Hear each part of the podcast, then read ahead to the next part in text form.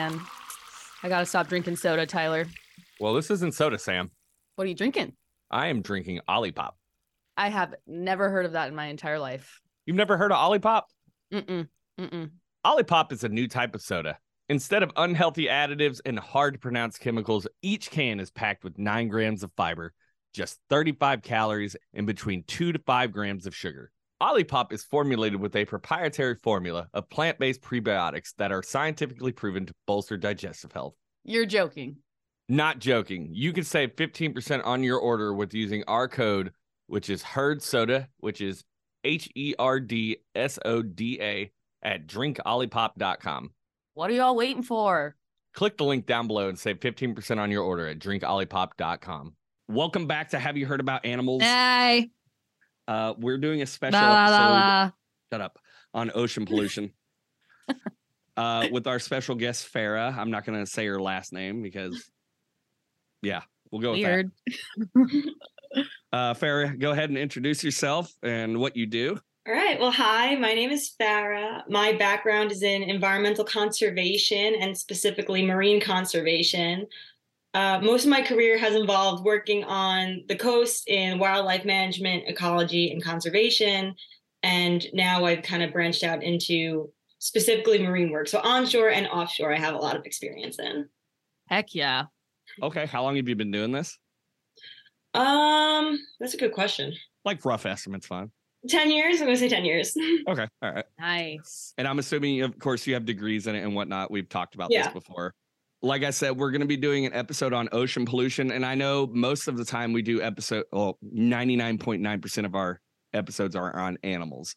But this directly correlates with animals and their survivability within the ocean and how ocean pollution affects that and affects humans, of course, and our survivability. So, um, Farrah, if you just want to like give us a brief synopsis on like what ocean pollution is doing to the world in general. Well, that's a that's a really broad That's- yeah, that's question. broad, All Tyler. Come Wait, I'll on. narrow, I'll narrow it down.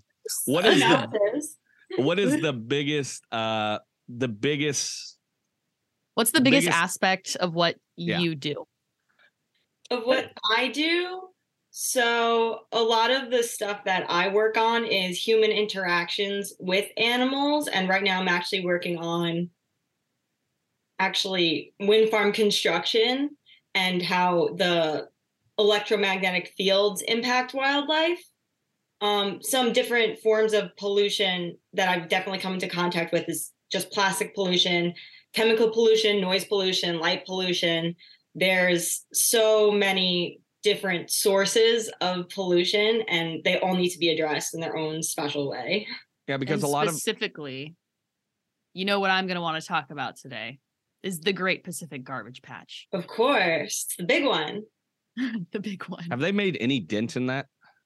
i don't really know i've seen a lot of stuff about people going in there and trying to clean it up but it's it's so deep i don't even i personally can't fathom how we're going to do it but i also think it's kind of better that the ocean circulates garbage into these five pockets around the earth as opposed to it all being spread out. All it makes it a little the bit more concentrated to pick up and get rid of. And about how big estimated is this Great Pacific Garbage Patch? I just looked it up. I, I believe it's about three times the size of Texas. It's something Okay, like it's that. grown. So Yes. it's grown since I last researched. That's great. Oh wait, hold on. Twice the size of Texas, three times the size of France.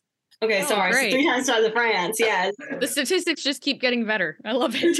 1.6 million square kilometers. So my question Nice. is with ocean pollution, what has been the greatest I'm trying to figure out how to word this. What has been the worst for the ocean thus far? I'm assuming it's plastic, but like how has it impacted everything? So I think with the idea of plastic being the biggest problem, it also correlates with another problem I'm really passionate about, which is chemical pollution. And our problems, either whether it's with or dredging for oils and oil spills, or whether it's what we put through our sewer systems that we don't have the technology to filter out all of these different chemicals, whether it's pollutions or DDT or plastics, we don't totally understand the impact on the environment. People are researching it, but because a lot of this stuff is so new, we don't know how it's going to impact us in the long run. So, for example, plastics are something that will get passed on and go up the food chain. So, I believe it was either early 2023 or 2022 where we found microplastics in people for the first time. So, what we're eating is consuming the plastic. And we don't like to think that we're eating that stuff, but we can't really get rid of it. It's so small, it's almost in everything at this point. And this is how it uh big picture impacts everybody. Ocean It impa- conservation. hmm It impacts all of us. I feel like as people, we forget a lot of the times that we're animals and we are vulnerable to a lot of the things that they are because we're just so far removed from being, you know, whether it's like a fish or a primate, uh, like another kind of primate, that we forget that we're we're really vulnerable to a lot of this stuff. Oh, absolutely. Yeah, I was looking up the the like the effects of microplastics in humans like before this, like maybe a few weeks ago, and it is terrifying. It's really scary. It's like I think it was oxidative stress, and then like uh, what was it like DNA damage and inflammation? I'm like, good God, uh, that's terrifying. Yeah, it is, but the bright side is that there's a lot of people working on alternatives and I do feel like now we're becoming more environmentally conscious. And at least I see a lot of people using water bottles less. That's a huge thing and a lot of especially younger kids using water bottles. Yeah, I have mine. Right here with my little turtle on it. Heck yeah, that is so cute. Thank you. So my biggest thing, I've talked to like people from like other countries. They're like, "Well, your guys' water tastes weird." I'm like, "You literally all you have to do is get a filter Yeah. or the sink, and then you put it in a water bottle. Wow. or you just ignore it and you drink it anyway. And then you get microplastics. We got those anyway. what would you say has been the most detrimental impact on the ocean? I know it's a Um, really broad question. is. In The your opinion, In In But your in your opinion. in your opinion. I could tell you what I'm really what I think is a huge problem. But what I think is a huge problem might not be a big problem to other people. So what I think is a really big issue is contaminants of emerging concerns and personal care products and pharmaceuticals. We currently don't have the technology or the legislation that will filter some of the products that we consume out of the wastewater treatment system, which flows back into the ocean.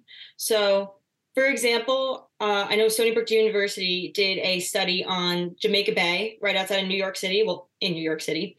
And they found that because of some of the things we were not able to filter out, there were certain fish that weren't able to mate and reproduce. And it was changing their their organs that allow them to reproduce. And I think that is a huge issue that we don't pay enough attention to. And I really think it needs more funding and research because we don't know the effects in the long run and we also don't know the effects of these small small dosages of chemicals that on us we don't know if some of these things Well, bioaccumulate and the entire food chain gets impacted if there's fish that basically end up extinct because they can't mate.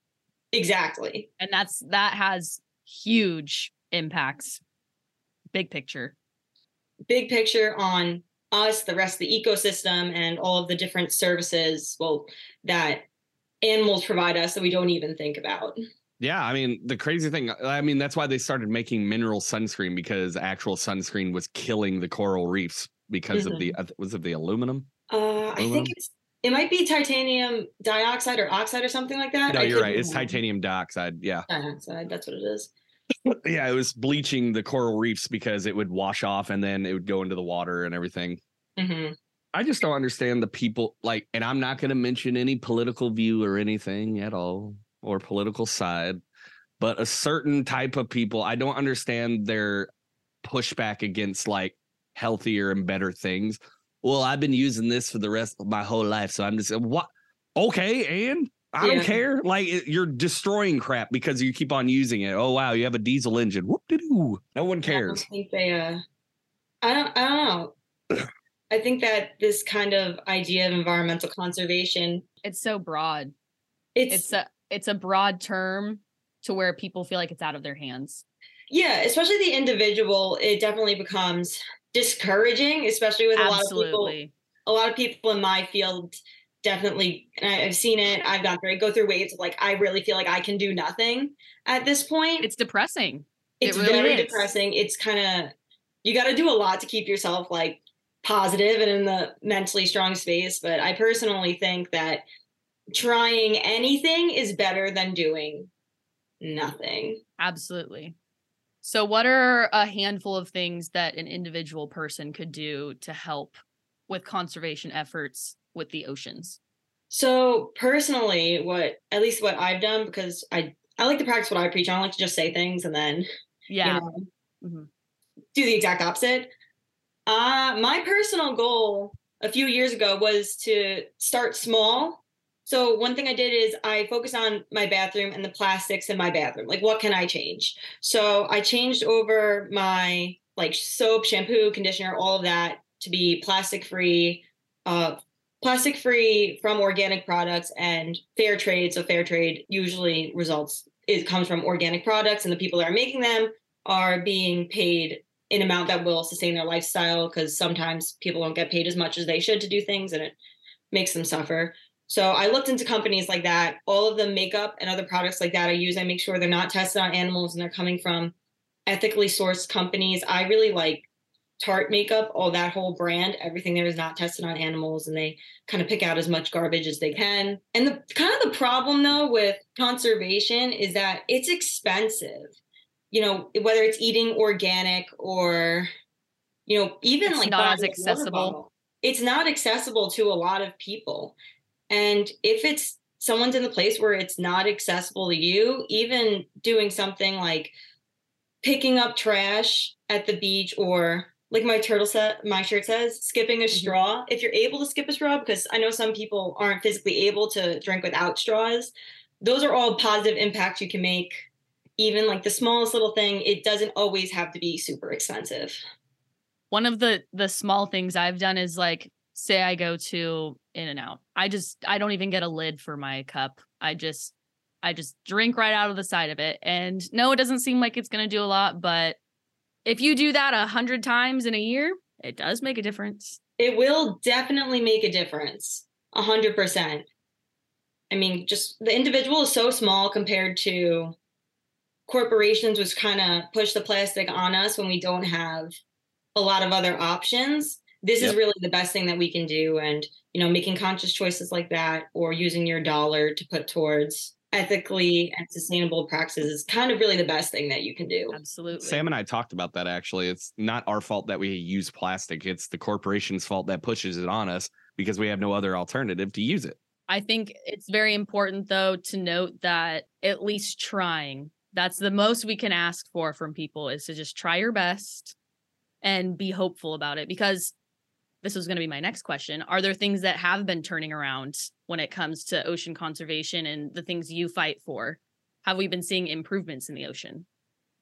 I would definitely say we're seeing improvements in the ocean, whether that's just the amount of research or laws that have been laws that have been passed in the past 50 years.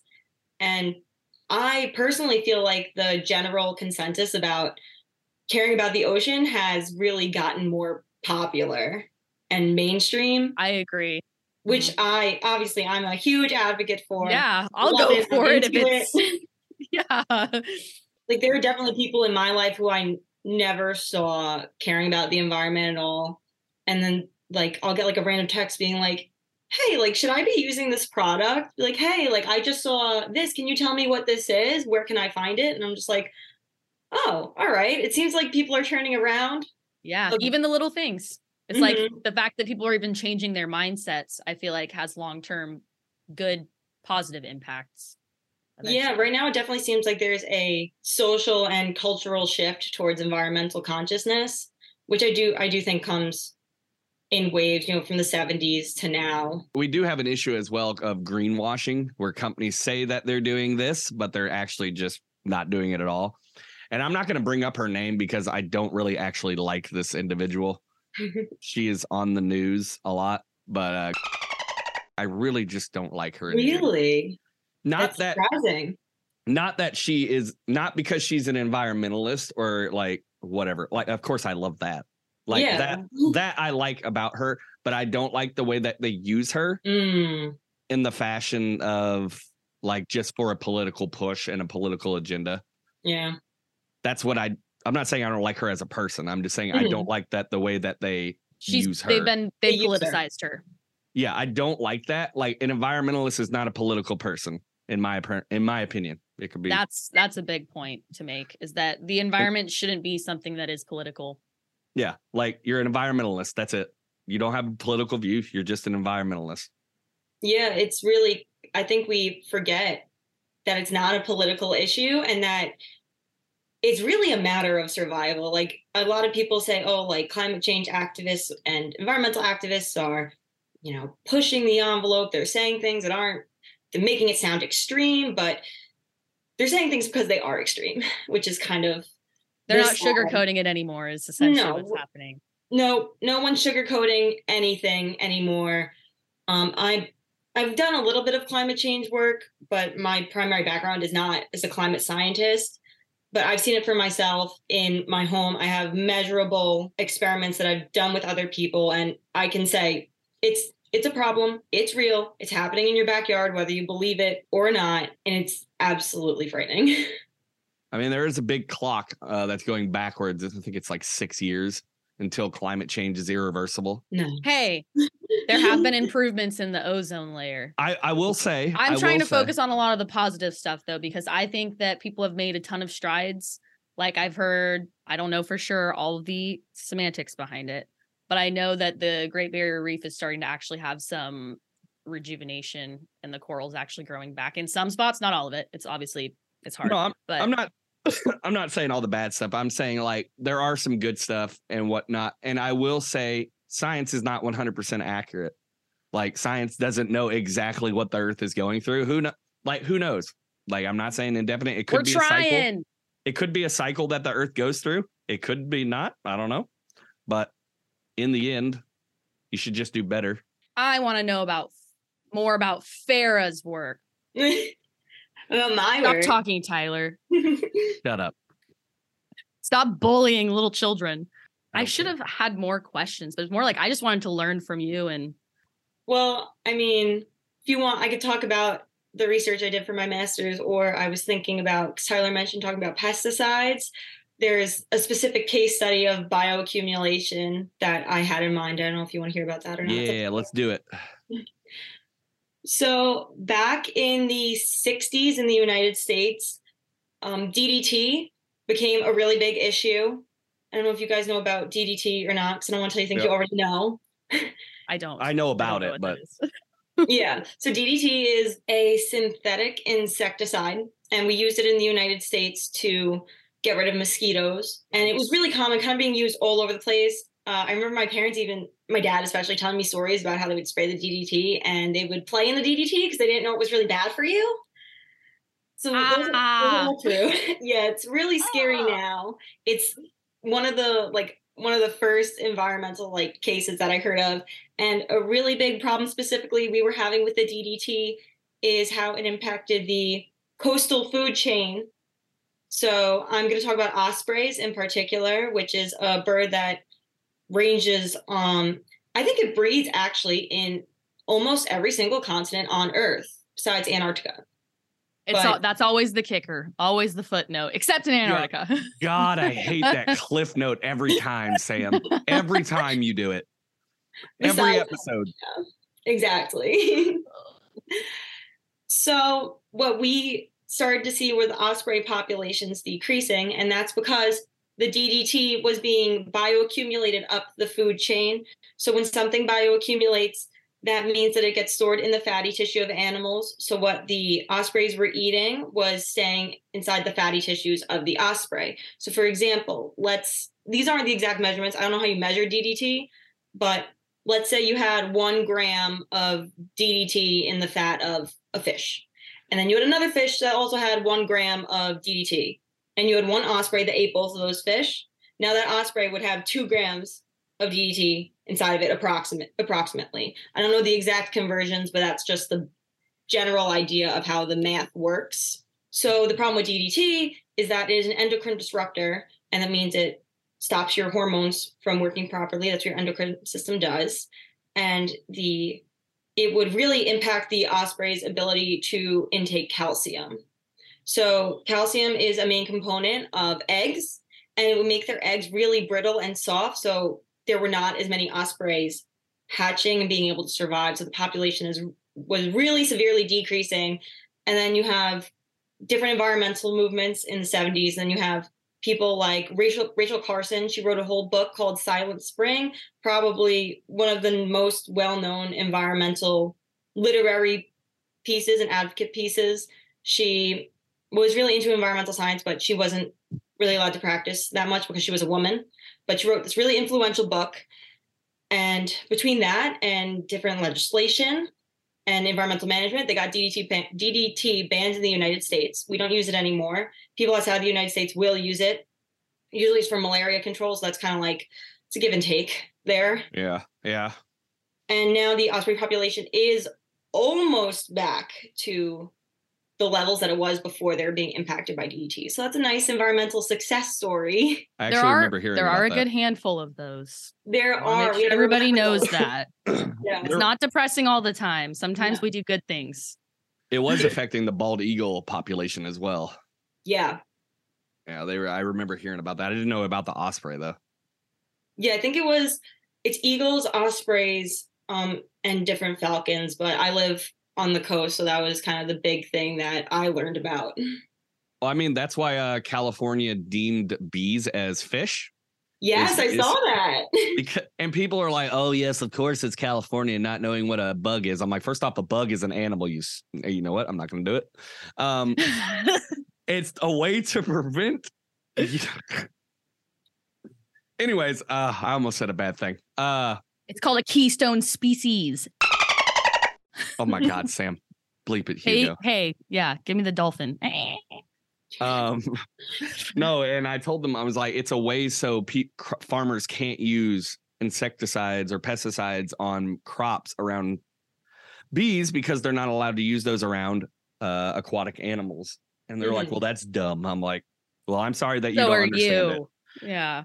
I feel like this episode highlights it helps highlight that I think everyone just needs to understand that humans are directly impacted by the way animals get impacted. So this is why it's so important to maintain environments and to care about animals because they they are part of our what do you call it the pyramid food chain like Like you can't you can't?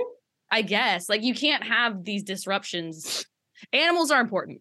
That's what it highlights. I mean, we could also just name this episode, uh, you know, have you heard about pollution? We could just do it about like just pollution in general. Like, I feel like we highlighted like the oceans more though. Wait, I thought of one more thing that Oh, people Go yeah. off. The Go I'm off, so oh yeah, go no, no, go. And it's Why directly apologize? related.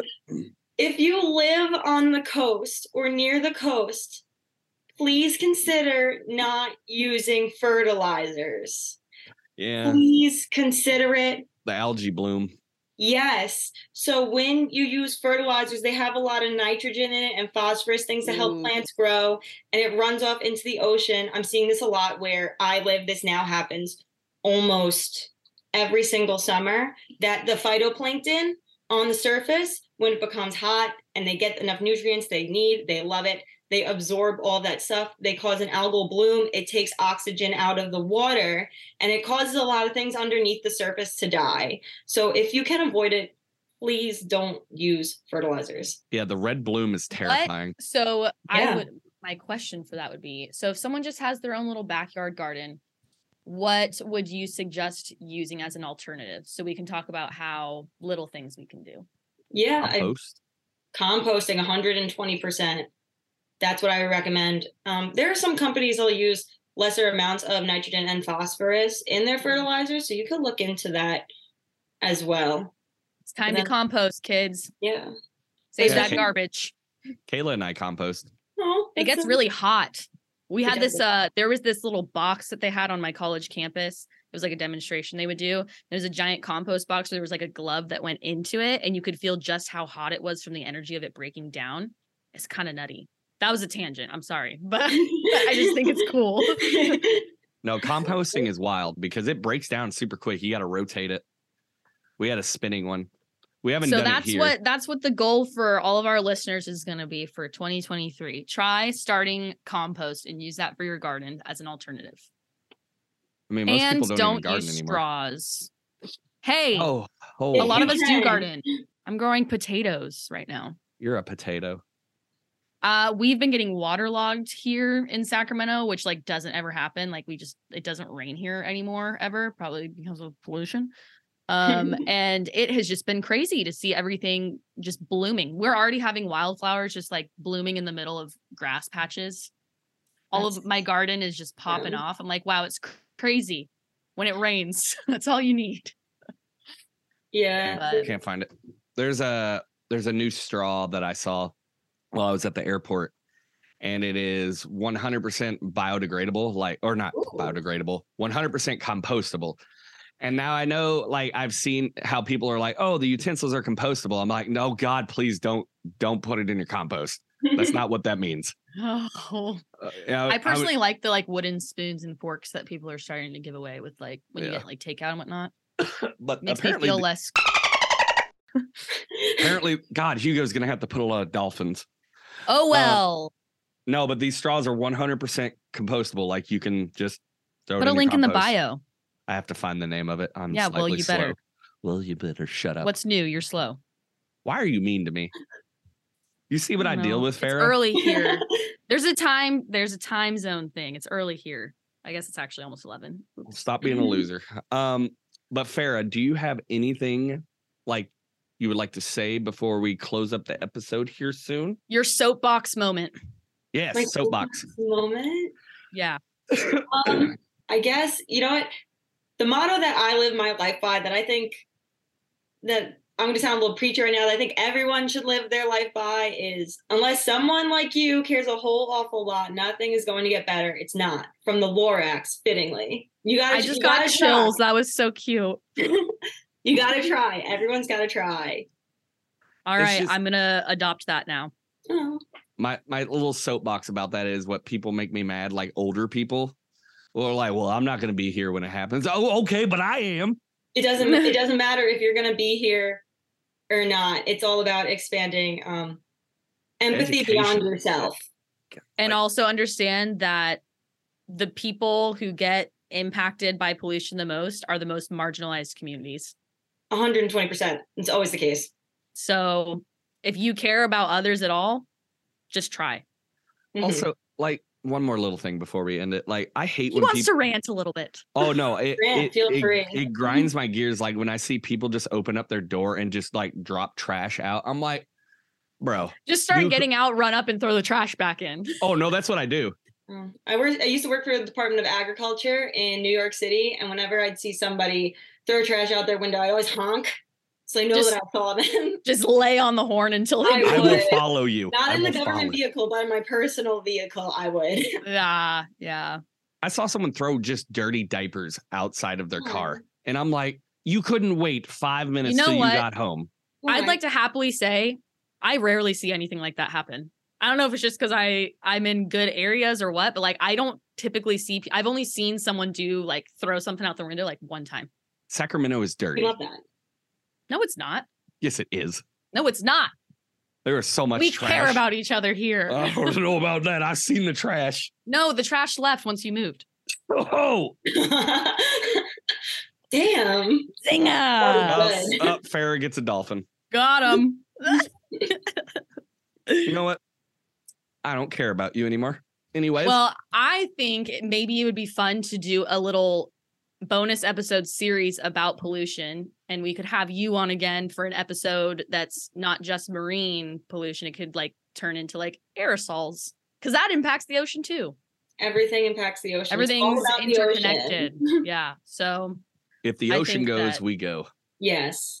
i just want to expose our listeners to this type of stuff as well because we do have a lot of young listeners too so anyway we can kind of teach them how they can be helpful because it does it does feel pretty disheartening sometimes when you if you watch the news and you're like it just feels you kind of feel helpless Yeah. but i think it's important with the younger generations to let them know that they don't have to be helpless I mean, that's that's how I got involved. I got interested in a young age.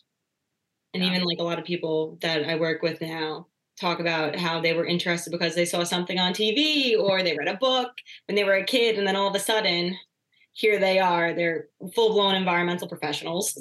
Yep.